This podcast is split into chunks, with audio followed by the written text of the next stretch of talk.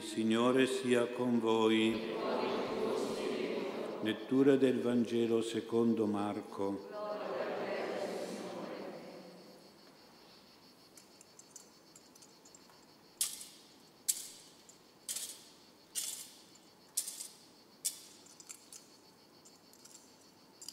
In quel tempo il Signore Gesù entrò di nuovo a Cafarnao, dopo alcuni giorni.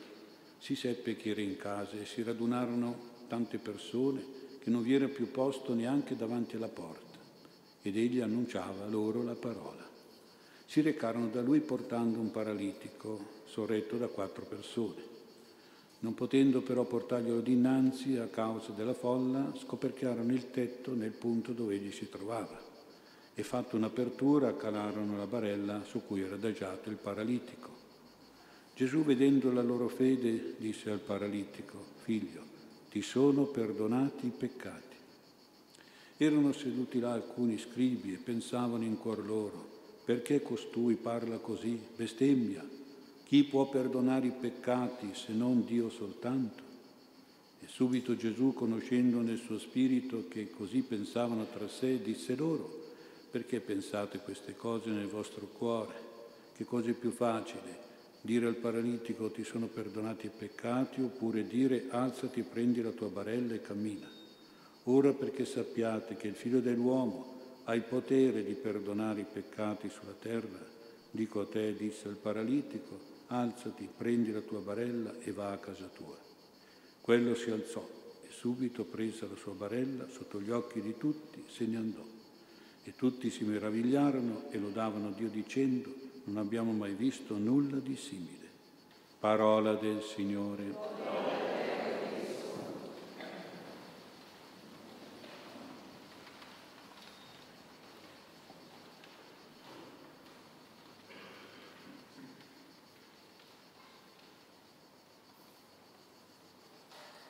Sia lodato Gesù Cristo. Abbiamo ascoltato un Vangelo che di solito è chiamato Vangelo della guarigione del paralitico, ma sarebbe meglio chiamarlo Vangelo del perdono del paralitico, perché la guarigione è in funzione del perdono, della parola che perdona. Figlio, sono rimessi, cioè perdonati i tuoi peccati. Probabilmente Gesù ha visto che i peccati di quell'uomo avevano causato anche la paralisi. Quindi la guarigione non è anzitutto quella fisica, ma quella spirituale. La guarigione è segno e prova del perdono. I gesti di guarigione di Gesù erano anche compiuti per attirare l'attenzione sul perdono spirituale e sul peccato che provoca tante malattie. Questo perdono è qualcosa di più grande, di efficace, più profondo della guarigione fisica. Allora perdonare è più importante, è più forte, più divino del guarire. Però vedete questo episodio è importante perché ci fa pensare a una cosa che noi trascuriamo, a cui non pensiamo mai o poco, che il peccato è una malattia, è una malattia spirituale e molte volte provoca delle malattie psichiche e delle malattie fisiche. Un bambino che aveva letto con attenzione questo Vangelo un giorno ha corretto la sua mamma che si permetteva di definire cattiva una sua conoscente e gli ha detto no mamma, non è cattiva, è infelice, è malata. Aveva ragione questo piccolo. I peccati, i vizi spesso sono frutto causati dalla malattia dell'anima e dello spirito. Ed è capitato più volte che certe persone sono guarite psicologicamente e fisicamente da malattie della psiche e del corpo come conseguenza di una guarigione della loro anima, della loro coscienza, del loro spirito. Per esempio sono guariti da un rimorso oppure da un rancore. Qualche volta noi diciamo ma mi fa venire mal di stomaco quella persona, eh, ma vedi che, ecco, perché non sai perdonare, non, acquisti, non vuoi la terapia del perdono per te, e allora ecco che ti fa male pure lo stomaco, o ti prende la testa. Il miracolo di oggi è un esempio di perdono che guarisce, di perdono terapeutico. È una terapia condonatrice, misericordiosa, che rimette i peccati, che assolve le colpe, che condona e grazia il peccatore. Siamo poco capaci di questo noi però. Il perdono di Gesù scioglie addirittura le membra paralizzate di questo uomo, perché è un perdono divino, un perdono potente. Giustamente gli scribi, che erano professoroni della Sacra Scrittura, pensano che solo Dio può perdonare i peccati, ha questo potere, questa forza di condonare, di rimettere i peccati. E qui Gesù ha anche l'occasione proprio per affermare la sua divinità, perché guarendo dalla paralisi può dimostrare di fare qualche cosa di più difficile, impossibile agli uomini, ma possibile solo Dio, che è appunto il perdonare i peccati del paralitico. Sei perdonato, quindi alzati, prendi il tuo lettuccio, cammina, vai a casa tua. Guarito e perdonato nello stesso tempo, in modo immediato e totale, perché Gesù era figlio di Dio. Ora qui si pone un problema, mi sembra, per noi che siamo cattolici, per noi che ci confessiamo. Perché? Perché nella nostra superbia, diciamolo chiaro, siamo pronti a confessarci, a chiedere perdono, ma non vogliamo sapere di guarire. Non vogliamo sentire di qualcuno che ci analizza e ci dice tu sei malato nell'anima tu devi guarire. Alcuni giungono al punto di dire al sacerdote, ma io sono qui per confessarmi e basta, per chiedere la soluzione e basta. Lei non può permettersi di chiedermi di diagnosticare una mia malattia spirituale, di chiedermi delle mie situazioni, del mio passato. Chi è lei per giudicarmi, per indagare la mia vita, per voler sapere i miei problemi? Con quale competenza lei che è un prete osa fare della diagnosi dei miei difetti, dei miei peccati, dei miei errori? Se voglio questo io vado dallo psichiatra, vado dallo psicologo, non da un prete. Certo possiamo rispondere a queste persone che non è solo una. Eh? Puoi andare pure dagli psicologi, tra l'altro li, li paghi anche bene e ti fanno dipendente da loro con i psicofarmaci, ti fanno la diagnosi dei sintomi, ma non delle cause del tuo male. Quindi non ti guariscono, non risolvono mai le tue malattie spirituali, che sono la causa diretta o indiretta delle tue difficoltà, dei tuoi handicap relazionali con le persone, dei tuoi malanni psichici e fisici. Curare i sintomi sono capaci tutti, ma curare le cause, quelle sono i veri medici e questo è solo Dio, i medici dell'anima che possono curare le cause. Ma naturalmente devono fare la diagnosi di queste cause dell'anima. E certe diagnosi vanno a risalire fino all'età dell'infanzia, fino anche nei nove mesi in cui uno è stato nel seno materno. Molti peccati nascono da malattie spirituali, quindi non basta confessarli, non basta perdonarli, assolverli, bisogna pensare a guarirli, a sanarli, a curarli,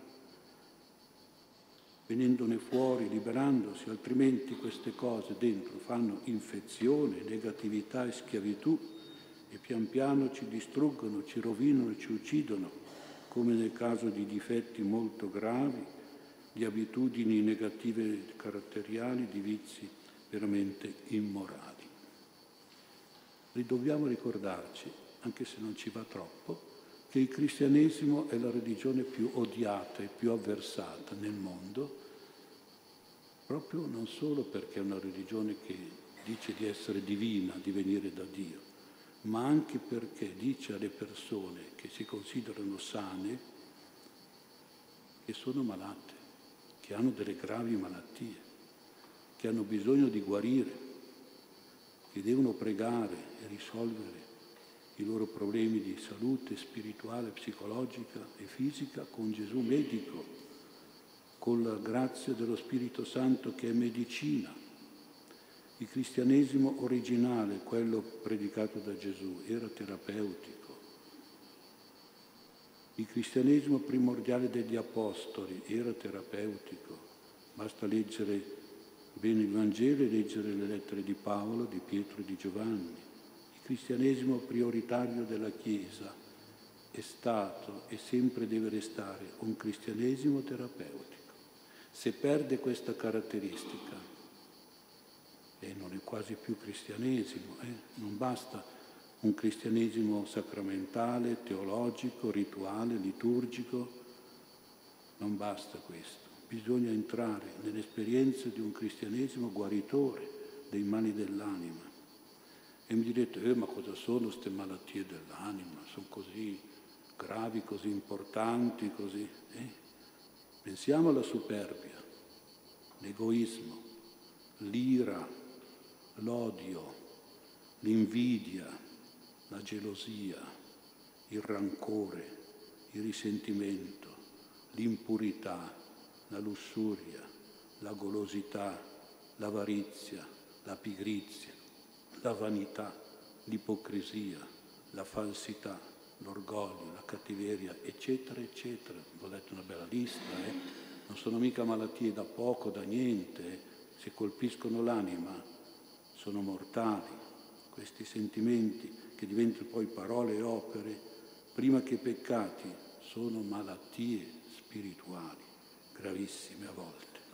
E da queste malattie dello spirito che nascono infiniti peccati, sia concepiti e sia poi commessi. Per cui non basta confessarsi e basta, giù bisogna entrare in un atteggiamento di diagnosi spirituale e poi di cura e di guarigione spirituale. Questo porta davvero a una terapia psichica e fisica anche, quindi diventa una guarigione globale. Partendo dall'anima, poi la guarigione si estende anche alla psiche e anche al corpo. Tanta gente mi viene da dire, ma devo dire pochissima gente si confessa e poi torna a essere come prima o peggio di prima. Perché? Eh, questa è la situazione. Perché pensano che tutto basta una confessione, una bella purificazione, non pensano neanche alla conversione, no, no, no, ogni tanto una lavatina dell'anima, eh, ma no, questo non è la confessione. La confessione deve essere guarigione. Il profeta Geremia diceva il tuo cuore è malato, ribelle, indurito, complicato, impenetrabile alla terapia divina, alla potenza guaritrice di Cristo medico e dello Spirito Santo medicina. Allora dobbiamo ricordare che Gesù non ha donato e portato soltanto il perdono, naturalmente alle condizioni del pentimento, della conversione, dell'intenzione di non fare più. Abbiamo sentito Davide che si converte, si pente, col Salmo poi 50. Non basta il perdono, ci vuole anche una denuncia di tipo sanitario, cioè che il Signore stenda la ricetta, tu hai questa malattia, tu devi prendere questa medicina, perché tu sei malata, è un vizio, hai una grave deformazione spirituale, c'è un referto di, di, di male, una condanna di peccato che Gesù ha portato e che Gesù denuncia. Quindi non fermiamoci al perdono, andiamo a raccogliere anche la denuncia del Signore per le nostre malattie, i nostri vizi. Di queste cose non si vuole più sentire parlare. Nel mondo cosa dice la gente? Il peccato non esiste. Cosa continuano i preti a parlare di peccato a parte che ce ne sono pochi che parlano del peccato. Comunque, che peccato. Vietato vietare. Ecco, questa è la nuova bella frase che buttano lì. Denuncia a chi condanna. Quindi c'è purtroppo una certa ideologia dominante nella politica, nei mass media, in tutte quelle cose che voi sentite ogni giorno, che vorrebbe far diventare tutto ciò che è male una legge civile, una legge sociale. Queste ideologie del tipo arcobaleno, gender, omosessuali, eutanasia, aborto, utero in affitto, pedofilia, maternità surrogata, queste ideologie per sdoganare, per fare entrare questi concetti morali, questi atti peccaminosi, viziosi, usano cambiargli il nome. Attenti, perché se cambiano il nome è come indorare la pillola e quindi ci fanno bere una pillola che però è una pillola malata, che fa male. Però cambiano il nome per rendere queste cose belle e buone. Non solo ricambiano il nome, per esempio, guai dire aborto adesso, no, no, si deve dire interruzione di gravidanza, come se fosse un'operazione ospedaliera. È un'operazione. Ma quel cuoricino di quel bambino batte già, lo senti, ma no, è una, una cellula vitale che, che, batte, ma c'è già le manine, c'è già i piedini, ma no, è un grumo, è un grumo di cellule, si può togliere, no? interrompiamo, togliamo. Eh, vedete, non si dice più aborto, si usano altre parole, così anche per altri casi, cambiano il nome. E poi ci applicano a volte delle etichette belle, affascinanti, ci mettono l'etichetta libertà, è libertà, è diritto, caspita, è diritto. Anche da, uccidere un bambino, sì, è diritto, è solidarietà. Solidarietà, questa parola fa accettare di tutto, eh? è carità, è amore, è misericordia, amore poi è inflazionato addirittura, è inclusione.